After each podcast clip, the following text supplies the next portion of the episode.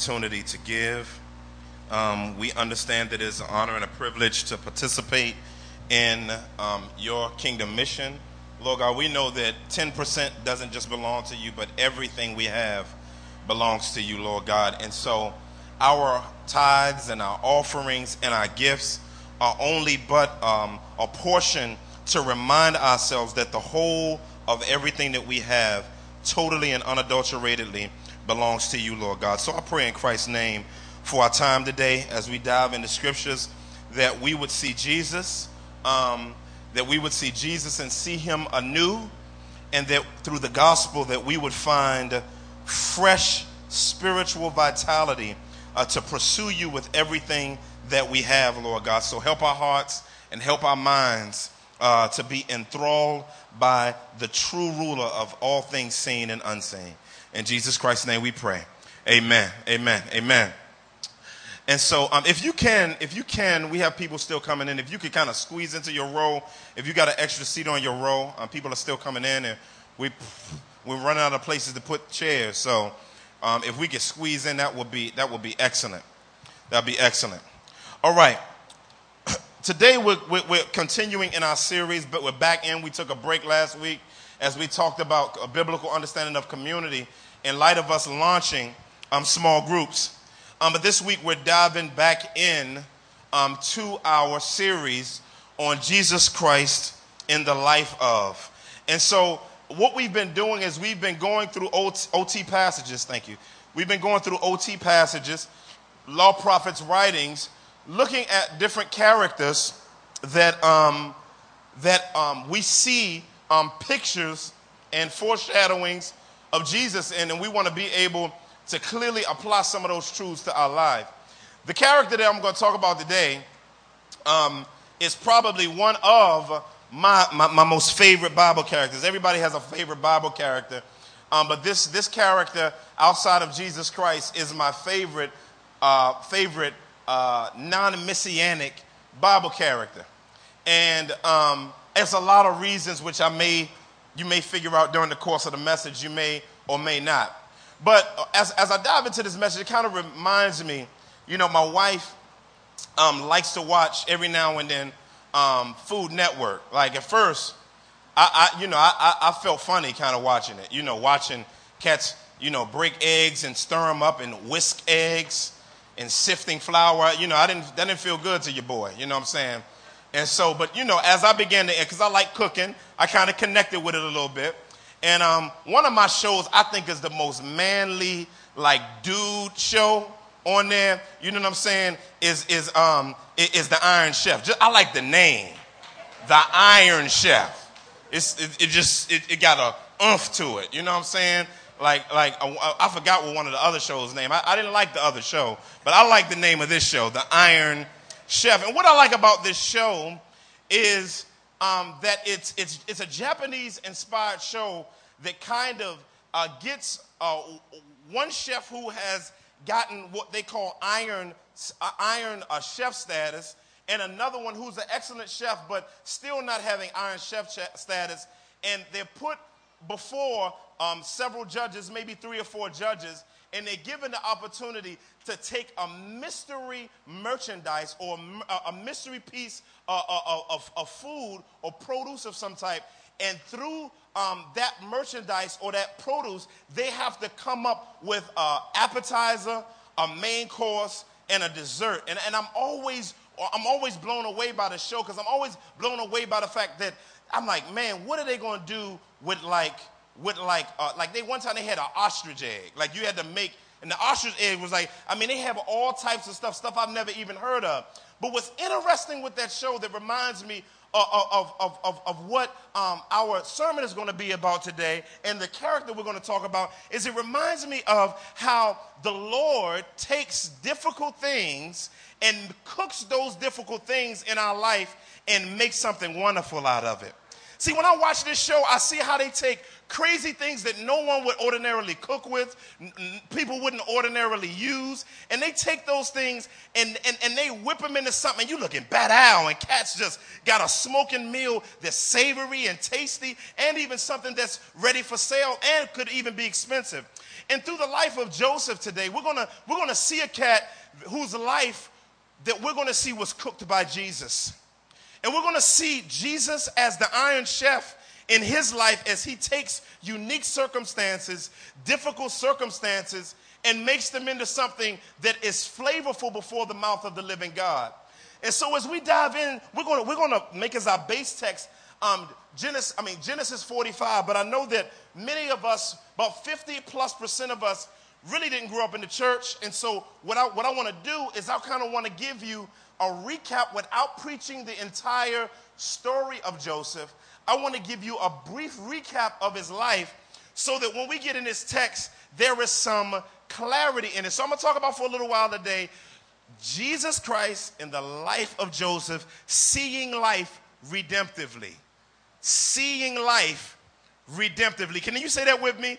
Seeing life redemptively. I'm going to explain that big adverb right there, redemptively, in a minute, so that we can begin to see life in a whole different life because all of our lives, especially if you're a Christian, if you know Jesus Christ is your Lord and Savior, are booby trapped. Everybody's life is booby trapped. I don't know if you know it or not. Some of you find out accidentally. And when you become a Christian and you realize things like some guys promise up front that the Christian life is going to be bubbly in a particular way, then all of a sudden a bunch of difficult stuff that you don't understand starts happening to you, and then you get very confused. Because you're like, I thought the man, when he called me to the altar, altar said, um, Jesus loves me and has a wonderful plan for my life. I thought that wonderful plan in, involved increase. And he told me during the message to say increase. And I said, increase. And I put my hand up high. He said, say increase. And I said, increase. And, and, and I, I but, but, but, but little did I know that the increase that I was asking for wasn't the same increase that God was going to bring to me. And some of you confused right now, sitting here as believers, you've been expecting financial increase, but there's been a decrease. You've been expecting gear increase, but there's been a gear decrease. You know what I'm saying? Um, you, you've been experiencing, you wanted, you wanted relational increase, but there's been relational decrease because an increase in man's eyes is a decrease in God's eyes, but a decrease in man's eyes is an increase in God's eyes.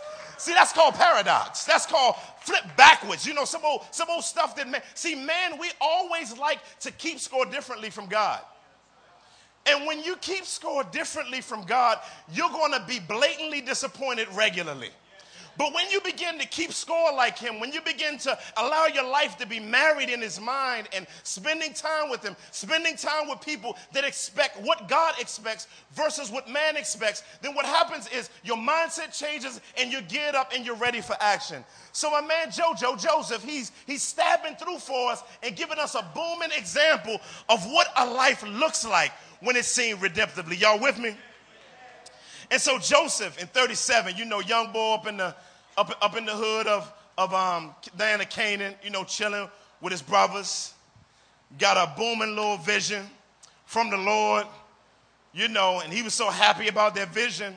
He thought he would tell his brothers, as the youngest brother, thinking that that vision of him being exalted and them bowing before him was going to be something that the whole family was going to get excited about. But my man Joseph didn't really, he was, he was excited about hearing or getting a vision from God, not realizing that people's reaction to that vision was going to be very different than he expected. And so you see in Genesis chapter 37, you see Joseph dealing with the challenges of the relationship with his brothers because of the favoritism of his dad. I mean, you got to understand, his, he came from a very dysfunctional home. He came from a very dysfunctional home um, where his granddaddy was a liar. His granddaddy Abraham was a liar. He lied. His, his grandfather was a liar, and he, he, didn't, he didn't have a broader view of masculinity. He only had a scrummage view of masculinity. So he liked his son Esau better than he liked his son Jacob. Jacob was a different cat. And so Jacob grew up as a mama's boy, but he played favorites among wives. He had, all, I mean, you, you can't imagine what this cat's life was. He got three mamas in the, four mamas in the house. You know what I'm saying? So he's dealing, this ain't like he divorced her, he divorced. No, all of them in the crib together. You got all of these brothers in the house that, that is four groups of sons. Dysfunctional crib. You know, so I don't know who was. I mean, you got to understand the level of dysfunction. Daddy liked this wife better than the other three, so the sons probably felt like stepchildren rather than sons. And then you got him born last, but them born first. Him liking the last son better than he liked the. I mean, this was a, a crazy, crazy household that my man Joseph grew up in. A very dysfunctional home because there was dysfunctional people in it. And I know many of us think we had good homes, but many of ours were just as dysfunctional, if we want to be honest, as Joseph's crib. No matter what side of the, the railroad tracks you grew up on, if you're not in Christ, you got a dysfunctional home. And so, and so my man Joseph deals with this reality with his brothers, and then all of a sudden his brothers get jealous of his vision. And so they say, you know what, we're gonna sell him to our cousins. So Joseph got a sweet coat from his parents, and, and, and, and, and, and then he ended up getting sold into slavery to their cousins, and he was sent to Egypt. And so, what's crazy about this story is all of a sudden in Genesis 38, you see like this abridged story. Like, it's like, where in the world did Genesis 38 come from after Genesis 37? Because the story goes from Joseph to talking about his big brother Judah. And, and, and, I believe the story was specifically an abridgment or an appendices to the general story to give us a view of Joseph's character versus his brother Judah's character. And, and, and, and, and what we see is, is that God was doing something unique in the life of Joseph, not because Joseph was special, but because God was, is passionate about his glory and has particular decrees that must come to pass. And so he was he was being compared to his brother Judah, which was which which liked prostitutes. Uh, um, the text seems to say he, he liked to be around prostitutes. But then when you go over to chapter 39, you see you see Joseph rejecting a prostitute like woman. So you see a comparison in his life that even his even though he's gone in slavery, God's hand was on him, and my man Joseph began to be exalted in the household of Potiphar, who was the, who was the leader of the guards of Pharaoh's crib. And so Pharaoh's, I mean, my man Potiphar's wife, you know, she was an older woman. He about 17 years old. You know what I'm saying? So I don't know what, what Joseph was doing. You know, I don't know if he was swapping the deck. I don't know if it was a little hot in Egypt that day. And he decided to, you know, take off his shirt and work a little bit. And Potiphar's wife saw his glisteningness all in the sun, sunlight. He had tricepticals, bicepticals, trapetoriuses, quadriceps, amen, calves, and all types of things in his life. So, so Potiphar's wife probably had somebody carrying an umbrella for him, and, and my man Joseph was washing the deck, you know, real slow, getting his, you know, getting his wash on. And Potiphar's wife was look her perfume, and then she looked, and she looked and saw a, a, a tricep just going, Rical, right there. You know what I'm saying? And she saw Joseph and she was like, mm. And, and, and, she, and she said, she, she said to everybody else, she said, see y'all later. And everybody just dipped, you know. And so she came up to Joseph. She's an older woman. Joseph is a virgin. He's never had intercourse with anyone before. She's an older, more experienced woman. Nobody's in the crib. So, you know, I mean, JoJo, nobody's around, fam. She about to push up on you. Perfect opportunity. And most of us as fellas would have been like, oh man, that's a banging opportunity. Let me get around let me get. But see that? Now, how Joseph thought. You know what I'm saying? Joseph didn't she pulled up on him and snatched him. He put his jacket on when she came in because the Bible says she had his jacket on. And he put his jacket on and she grabbed him and said, Lie with me. And he, he said, Fall back, fall back, baby, fall back. You know what I'm saying? She came to him again. Lie with me. You know, we say some old nasty type. That the Bible glazes things nicely over for us. She just says, Lie with me. And so at, at, the end, my man Joseph shook off his jacket and he dipped. But, but before he dipped, he was like, How can I do this great sin against God? And what's beautiful about what we see in his life, even during these times, is Joseph, what we're going to talk about, was motivated by God centeredness. And we're going to talk about that in a minute. But then he goes on, and because of that, she lied on him. And really, in Egypt or anywhere, if you were trying to rape or commit adultery with especially a leader like this, you would have automatically got hanged or killed or tortured. But what's so powerful about this story is that you see the providential hand of the living God by the fact that he got thrown in prison, he did not get killed. Why? Because even when man is attempting to get you for something that you did not do, many times if God's hand is on you and your and his glory is not completely um, maximized in your life at that particular time, he'll provide a way out. And so you see that there, and then he goes from there, and then he gets put in prison. And as he gets put in prison, Joseph is placed in a, a situation where he's like, dang, you know what I'm saying? But look, I'm, I'm going to maximize the take and make the most of this opportunity. Even though I'm in prison, um, I'm going to make the most of this opportunity. Then um, two cats came in, a cupbearer and a baker.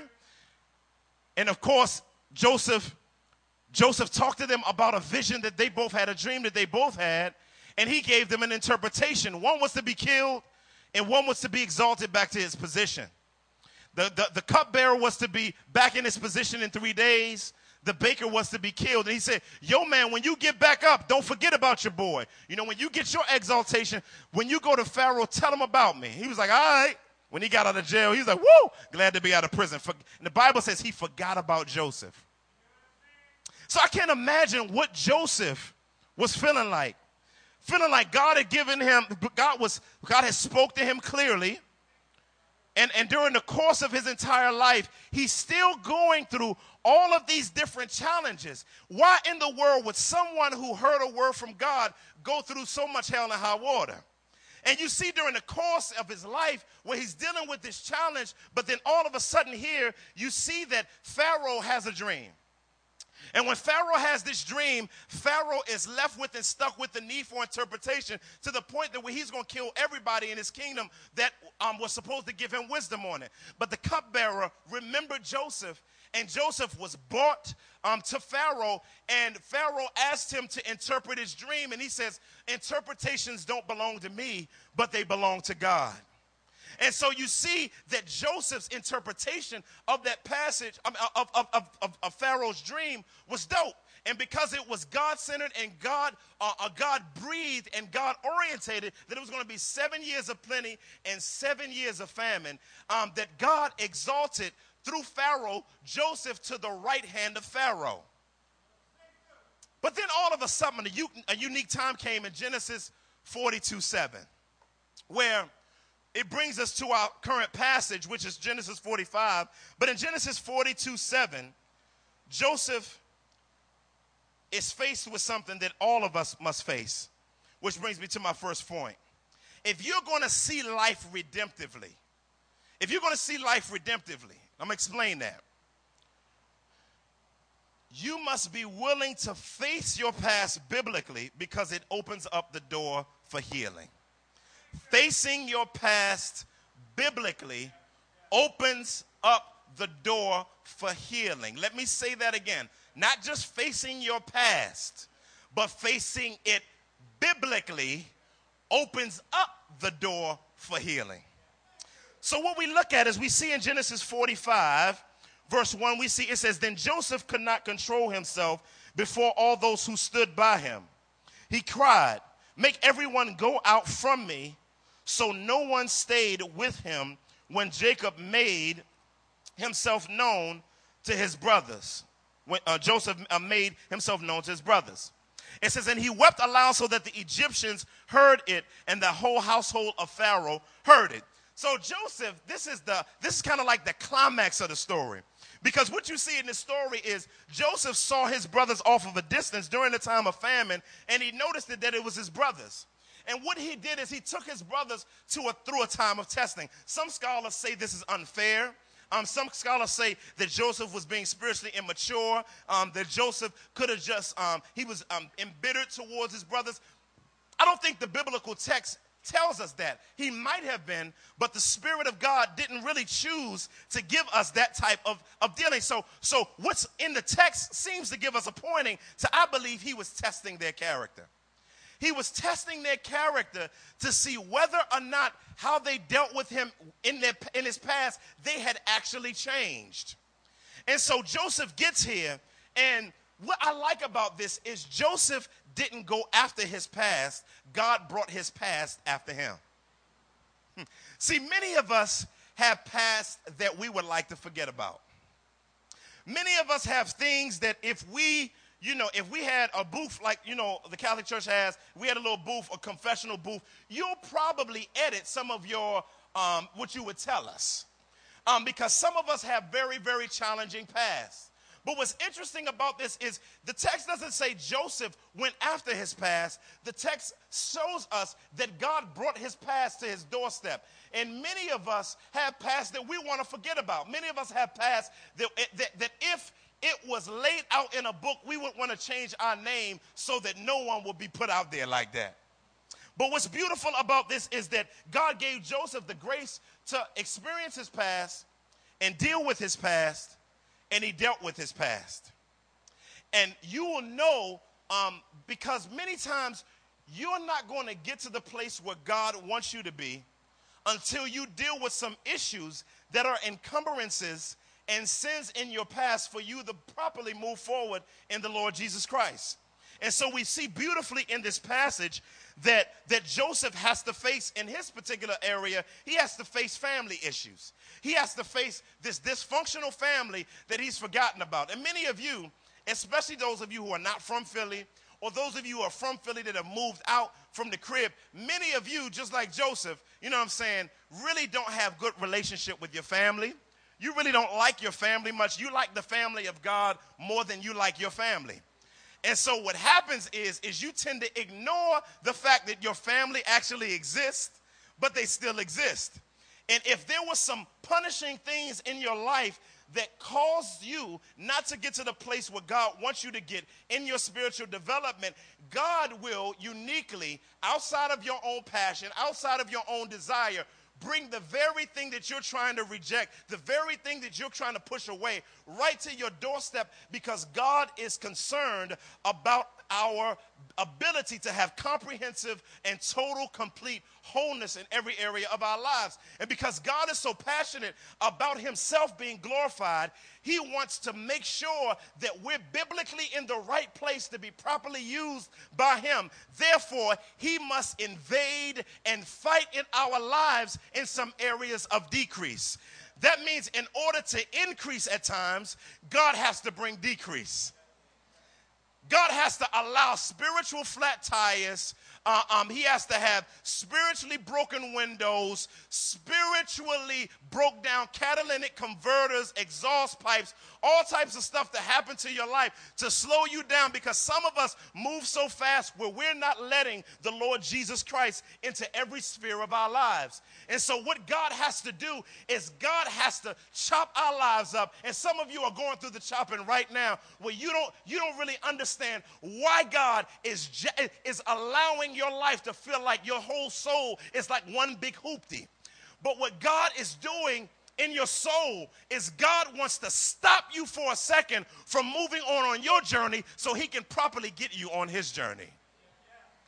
And so Joseph, in his exalted state, he got on fat gear. He wearing he wearing ivory earrings. Know what I'm saying? That's more pure than uh, more. I mean, you know, he chilling. Fat old hat. He got on a he had on a pharaoh fitted. You know what I'm saying? Um, he got on a linen outfit, gold gold on. You know, uh, nice paintings, hieroglyphs, hieroglyphic tattoos. I mean, he over, you know what I'm saying, all of Egypt, chilling doing his thing.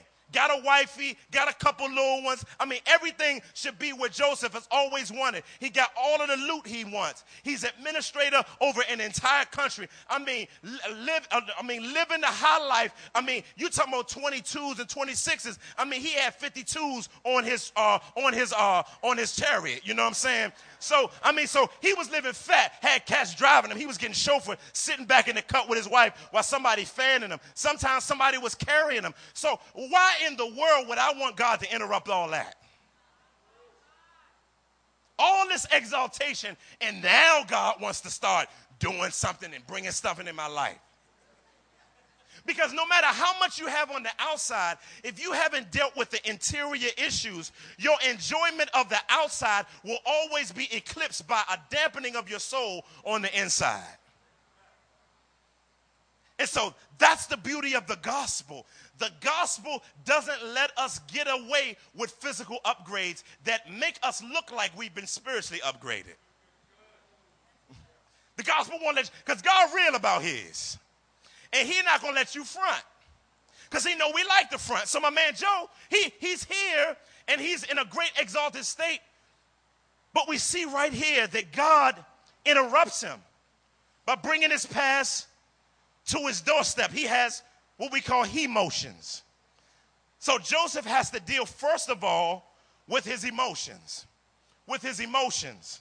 The text says, and Joseph could not control himself. I mean, he got to the point where he was trying to, you know how fellas, we try to keep it together. But at a certain point, when God is toasting your soul and breaking you up, making you deal with forgotten issues, the most non-crying, most, most sweaty, big old dude, no matter who he is, when God comes in your life to bring comprehensive wholeness, he wants to break everything so that you can focus on him. And so Joseph, it says, he said he could not control himself any longer before those who stood by him. It said he cried.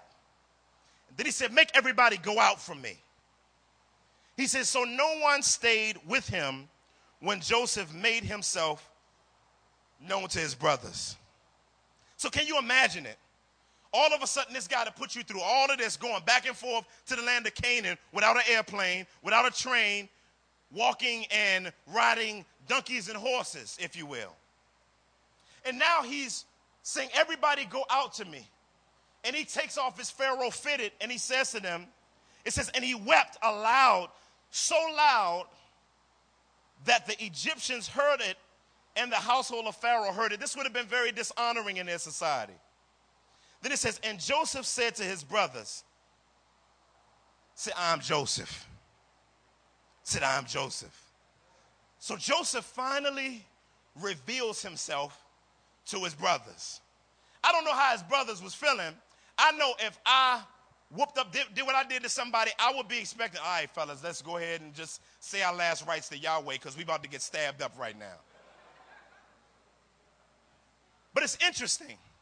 Joseph is weeping. He's, oh, oh man, I can't believe it. Oh, get out, get out from me. Get out, get out from among me. I, I, I'm Joseph, man. They probably like, Joseph? Then the first question after that, he says, how's daddy doing? They be like, hold, hold on. How you just gonna go from all of this that you just took us through, and then you're gonna ask us how's dad doing? He wasn't just asking whether his dad was alive. He probably wanted to know whether or not they were telling the truth about him. Or they wanted to, he maybe just wanted to know, was he faring well? But what's beautiful about this is he not only seeks, he only he not only deals with his emotions in facing his past biblically, but he also deals with the relationships that were broken in dealing with his past. And so a man Joseph is willing to deal with his past. In other words, he wasn't he wasn't complacent and he wasn't passive. See, many of us, the reason why we're scared to deal with our past is because we're systemically passive. If it was up to us, there would be no confrontation anywhere in our lives. But to be a believer in Jesus Christ, you can't live under constant passivity. You see, because Jesus Christ, especially when we see in his incarnation, loved confrontation because he always got to the point through confrontation. If you look in John 8, the Lord Jesus Christ confronts the Pharisees about how foul they were as leaders. We see consistency in Jesus confronting the Sadducees when they talked about marriage and when they had unbiblical understandings of marriage. When Jesus Christ deals with people, Jesus Christ confronts. And because he's not a punk, he's not a sucker, he's not going to fall back and say, everything's going to be okay. Let me cuddle with you and wipe your tears. Now, there's a time for that, but then there's a time for him to get up in you. And so when we look at the way my man Joseph is forced by God to deal with his past, he confronts his past head on. He doesn't punk out, but he doesn't do it abrasively, he doesn't do it unlovingly, and he doesn't do it self righteously. He does it in a deep state of brokenness. And so as he begins the process of God giving him the grace for relational healing, he's not, he's not doing psychobabble here. He's dealing biblically with the ideals of biblical confrontation that God wants of all of us as believers. But then it says, look at the response of his brothers. It says, But, but his brothers could not answer him, for they were dismayed at his presence. And so you see Joseph's brothers being extremely, extremely confused about how he's interacting with them. But then look at Joseph's response. The Bible says, it says, so Joseph, it says, so Joseph said to his brothers, Come near to me, please. What's this? What's beautiful about this is he didn't allow his brothers to be pushed back from him. He does something that Jesus does for us through the gospel. See, See, through the gospel of Jesus Christ, Jesus brings reconciliation and he closes the gap between God and man. But not only does he uh, close the gap between God and man, but he also closes the gap between man and man. And so we, we see in the life of Joseph where Joseph didn't front on his brothers and tell them to fall back. No, in seeing his life redemptively and being a picture of the Lord Jesus Christ and a type of the Lord Jesus Christ, he says, Listen, come close. I don't want y'all to be afraid of me. I want to reveal myself for real, for real. I don't want to front. How many of you have people and relationships in your life where the cross of Christ needs to bring some type of reconciliation to it? Your life isn't going to be, I don't care if you had a bad relationship with your pops, even if he beat mom, even if you got molested, even if somebody in the household knew you were getting molested and didn't say anything while you were getting molested, knowing that you were getting molested. We, we, we see the validity of the pain that you may be dealing with. But the cross of Christ demands that if we're going to love God and say we love God, we even have to face some of the most difficult and painful relationships with people. Now, now, we can't be thinking about what their response is going to be. Most of us is like, well, they, I know how it's going to be. I done tried it already, and I done tried a little bit, and they're going they gonna front on me. They're going, no, it, it, it, God is still, if you're a Christian, at the Bema seat of Christ, is going to ask you deep questions about whether or not you did all that you could do biblically to bridge the gap between you and another person. And so, who in your life do you need to confront? Who in your life hurt you so badly, wrecked you so badly, and you've never really, I'm not just talking about you speaking your mind in the flesh, cussing them all out. I'm glad I got this opportunity. Nah. Nah. Come, come, come near me. Come, come close. Come close. Let's let's talk. Let's sit down and let's walk through this thing together. That's biblical reconciliation. When we talk about seeing life redemptively, seeing life redemptively looks like something that was used for dishonorable use. God, through his purchase of us through the Lord Jesus Christ, with it purchases the ability to utilize every single thing in our life to his glory the good, the bad, and the ugly. Can you handle God using the very thing that you want to run away from as the very thing that He wants to get the most glory out of? Can you handle that? See, but you got to deal with your bitterness. What is bitterness? Hebrews chapter 13 uh, talks about the fact that uh, be careful of the root of bitterness, which sprouting up defiles many. What is bitterness? Bitterness is fermented unforgiveness. It's unforgiveness that's set out on the counter so long that it began to mold. And whenever you let your anger and your and your hatred of people and places and things. Some of you might be sitting here saying, My issue is not with man. I don't want to say it out too loud. My issue's with God. Some of you are bitter with God because the thing that He allowed to happen to you, He allowed to happen to you. And you can't see life from His perspective because you're still holding on to your right to be angry, for your right to be frustrated. But God, through the cross, calls us to submit our rights to the feet of the cross of Jesus Christ. And in forfeiting our rights, we take on what He calls us to take on, being doulos, being slaves. And so, some of you this week need to confront some people. Some of us need to send out an email and a call to somebody and talk to them. Some of you need to pray honestly to God for the first time you have in a long time. Some of you haven't prayed to God honestly in a long time. Why? Because you're still not seeing your life the way God sees it. You see it the way you want to see it. And you you've been wondering why prayer's been frustrating, why getting in the Bible's been frustrating, why getting around God's people is frustrating, why coming to church is frustrating, why going to a cipher group doesn't sound like a great thing. It's because you haven't dealt with the relational issues that are in the core of your soul that the gospel demands that you deal with. And God is not going to let it get better until you face it. You say, What if the person's dead? Deal with it before the living God. Pray to Him, talk to Him. Some people want you to go to the grave. I mean, that may be something licensed psychological, but theologically, they're not there. So you go to God, not uh, some bones.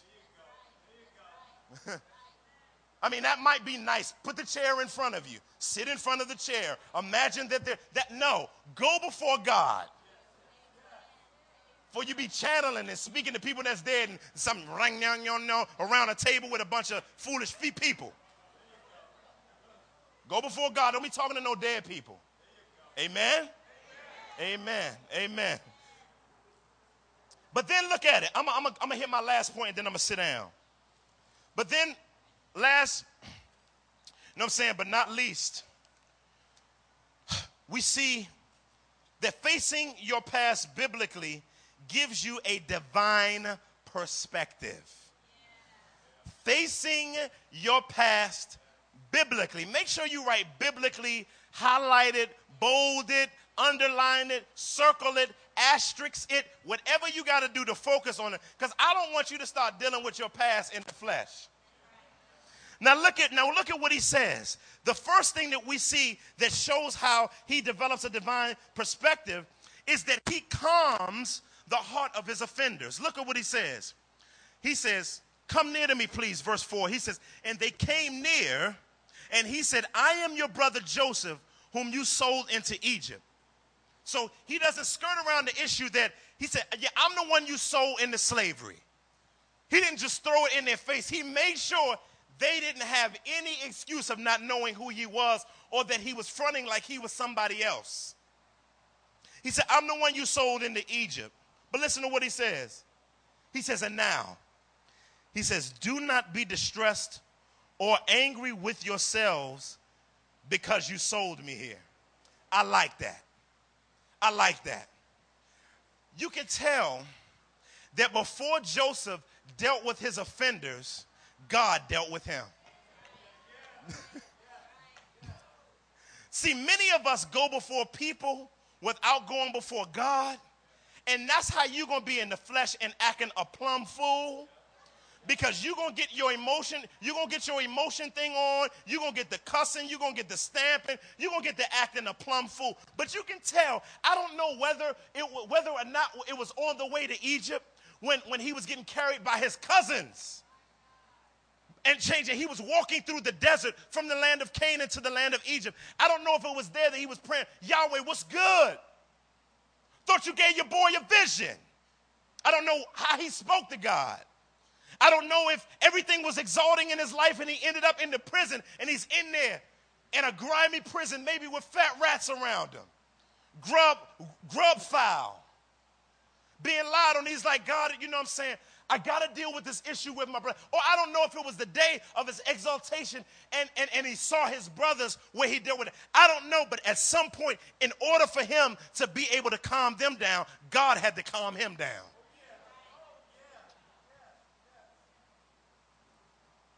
And that's the key. Is that many of us, in order for us to see life redemptively, to see to see every area of our life as purchased by Jesus, and Him authorizing the ability through the cross centered contract to use any area of your life how He doggone well pleases. That's a challenge. Because then you have to get before God and allow God to resurrect some stuff that you don't want resurrected. Put it before Him, dealing with Him, putting the Word of God on it, talking about forgiveness, looking at the cross saying, God, just as you forgave me, I must forgive. But God, I'm struggling because they hurt me real bad. Matter of fact, God, I got to be honest, you hurt me real bad. It hurt. I felt like you left me out there. When they were doing what they were doing to me, because they seemed like they were getting away with it because it kept happening to me. And you, and like, like I'm just saying, God, I know you're God. I know the cross does something. I need the gospel to do something. Like, I need you to work it out because I'm not really feeling in my flesh like redemption. I'm not feeling you buying something back and using it for your glory. Matter of fact, I wish you would just allow me to bury it and keep. But I know that my life is not going to be the life that you want it to be until you allow me to deal with it. So, God, I pray in the name of the living God, Jesus Christ, that you would resurrect these things not for the purpose of bitterness, not for the purpose of keeping accounts against people, not not not not for the purpose of me exalting myself, but for God, I humble myself before you because I, I like I'm I'm desperate for you so much that I am open and totally used for you, and that nothing gets in the way of that, that you help me deal with it. Help me deal with it. Help me deal with it. And so Joseph, seeing his life redemptively, he does something beautiful. He understands the sovereignty of God. oh, that's a big word, ain't it? Look at my man Joseph. Look at verse, in verse 5, verse 7, and verse 8, he says something interesting when, when, when, when you're living life redemptively, you got to read God into your life. Look at what he does. He says, he says, for God in verse 5. He says, and God, verse 7. He says, but God, and God has made in verse 8 and 9. Highlight those if you got to highlight it. That's very important because you see Joseph, by the grace of Jesus, sees his life in a God centered way. So he didn't just see his life passing time. I, I, don't know. It's interesting. I don't know if Joseph saw, you know, saw it during the process. I doubt it. I think Joseph is now looking back. And as Joseph is looking back, some people say hindsight is 2020. I think he's had post-calling cognition. He's looking back and saying, Dag, if I would have known what I had to go through for what God said in the beginning or all those years ago, 20 something years ago, uh, how this was going to go. I don't know if I would have jumped in. If many of us would have seen a videotape of everything that God was going to allow you to go through, you probably would not. Every time, like Pastor was talking about counting the cost, many of us don't have the mind to count the level of cost that it's going to take for us to walk with Jesus as a disciple. But right here, it says that Joseph had a God centered orientation um, to what he was going through. He kept telling them, God, God, God. When he got with the people that frustrated him and that hurt him, he didn't just bring up his feelings, he brought up God.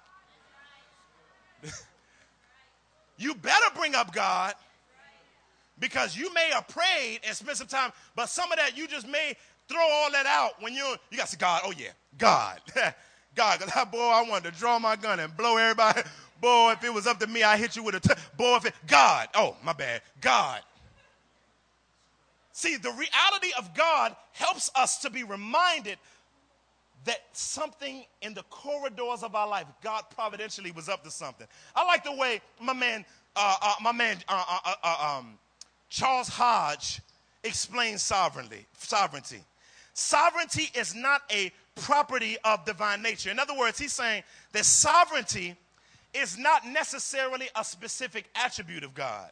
He says, but a prerogative arising out of the perfections of the supreme being. So when we look at God's perfections, omniscience, omnipresence, all of the things that make God God, sovereignty is not necessarily one of those perfections as much as it is uh, implication rising out of his attributes. So this is a way of describing his power, which talking about God's comprehensive rule over his whole creation. He said, if God be a spirit and therefore a person, infinite, eternal, immutable in his being and perfections, the creator and preserver of the universe. He is of right. It's absolute sovereign. This is infinite wisdom, goodness, and power with the right of possession, which belongs to God and all his creatures, all immutable foundation of dominion. He says that the sovereignty of God is universal, it extends over all his creatures from highest to lowest, that it is absolute. There is no limit to be placed to his authority. In determining the nature and powers of the different orders of creation, and in assigning each its proper sphere, he determines when, he determines where, and under what circumstance each individual of our race is to be born, to live, and to die. He does what he wills with his own. Can you handle that? He does what he wills with his own. Uh, how dare you talk smack to the living God who purchased you with the blood of Christ and acting like you got a better idea for your life than him? Just, just remember what it was like without him. It says, He does what He wills with His own. He gives to some riches. Read, he, read 1 Timothy 6. He gives to some riches, to others honor, to others health, while others are poor. Some are well known, some are unknown, victims of disease. Sovereignty. The Bible says in several places, it says in Psalm 115 3, it said, Our God is in the heavens. He does all that he pleases. Daniel 4:35 says, All the inhabitants of the earth are accounted as nothing, and he does according to his will among the host of heaven and among the inhabitants of the earth, and none can stay his hand. In other words, you can't thwart the plans of God no matter how cool you are, no matter how much distributed power among men you have, you can't stop the hand of God. And I'm just telling you, you will get your arm broke off if you try to stiff arm the living. Close your hand if you want on the thing that He wants to get to. God believes in giving us not what we want, but what He wants. And He will break every knuckle in every one of your fingers in four or five places, not fracturing them, so He can make sure He gets to it. He, God, God likes, God, God likes to display before people who like to override his sovereignty what happens to those who try to override his sovereignty. Ask a Nebuchadnezzar. Ask Nebuchadnezzar. Nebuchadnezzar went out and said, Oh man, look at look at your boy's kingdom. Oh, you don't see me. You don't see me. You don't see me. You don't see me. You don't see me. He was up like that. God said, Oh, I, I see you. And I'm about to not see you. He took he took the he took the nature of a man out of him, put a nature of an animal out of him, took him from his throne, and his throne became grass beside animals. He was eating grass for seven years. God took the old nature, the whack um, animal nature out and put a human nature back in him. He woke up with grass in his mouth, no shirt on. He like, oh my goodness. And God returned him to his throne.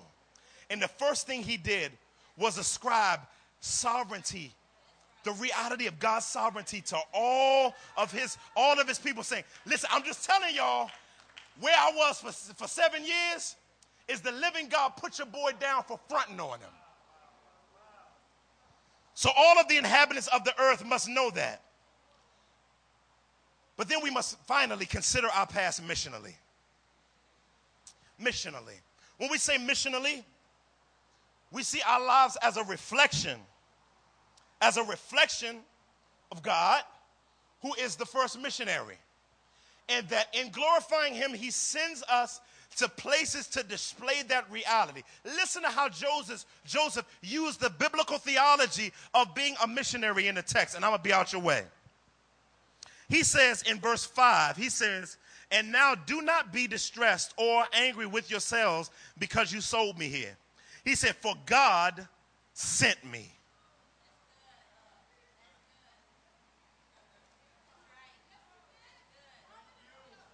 Can you believe that? Joseph said, You didn't put me in slavery. God sent me through slavery. That's messing with some of y'all's theology right now. Because all you, God is good. My God wouldn't do this. The God I serve, my God is a loving God. Hallelujah. And my God, He don't do that to me. And my, yeah, well, you have created an idol. That's not the living God. he sovereignly said, He said, God sent me through prison. God sent me through slavery. God sent me through getting lied on, but it was all for a purpose. I know it's a little struggle. I'm not saying that God sinned against you because he doesn't sin. But God did send. he didn't sin, but he did send you through what you went through. And some of you are so busy with so busy with your bitterness, so busy with your rights that you can't see yourself as a missionary through the circumstance that God has taken you through. You've wasted too much time frust- frustrated. You've wasted too much time venting to people who can't change anything. You spent so much time, you, you spent so much time in that. And God is saying, instead of spending your time in that, I want you to spend some time glorifying me and seeing your life in light of me redeeming it and using it how I will because I sent you. Jesus Christ. Look at Jesus. Jesus says, I must suffer many things at the hands of the Pharisees and the Sadducees, and I must be scourged and crucified. He said, It's a must, it's an imperative. I've been sent here for this purpose. You can talk Christ centered life all you want, fam, but until you see everything even the things that you don't necessarily like missionally, you're not Christ centered.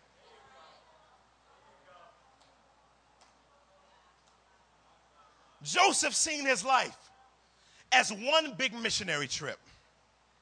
One big missionary trip and an open canvas for the, for the greatest artist in the universe, the greatest chef who can cook up rapes, molestations, sickness, hurt, miscarriages, broken hearts, mental brokenness, physical brokenness, relational frustration, departed daddies, departed mommies, drug abuse, who he can see their lives as one big missionary trip. You didn't get on a boat for this trip. You didn't get on a plane for this trip.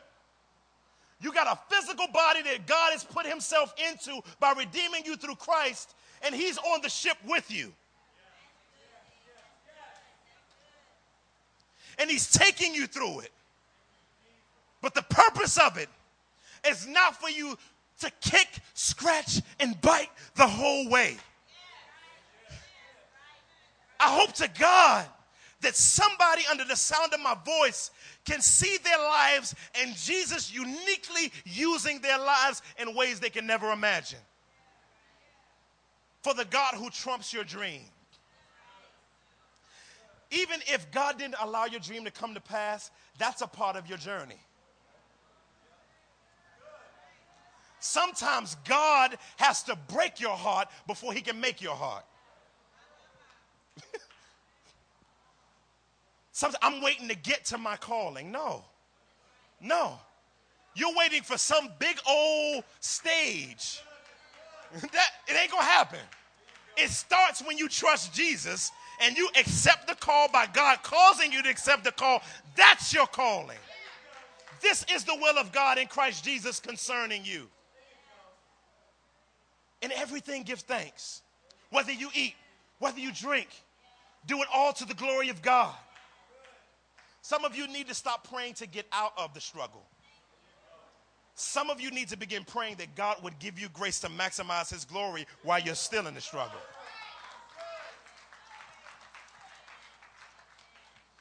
Because when you don't pray God centered prayers, you're going to consistently end up bitter. But when you relinquish your rights and say, God, I'm, I've been fighting. I'm confused about my prayer life. And it may be because I'm not praying biblically God centered prayers and seeing things in light of you.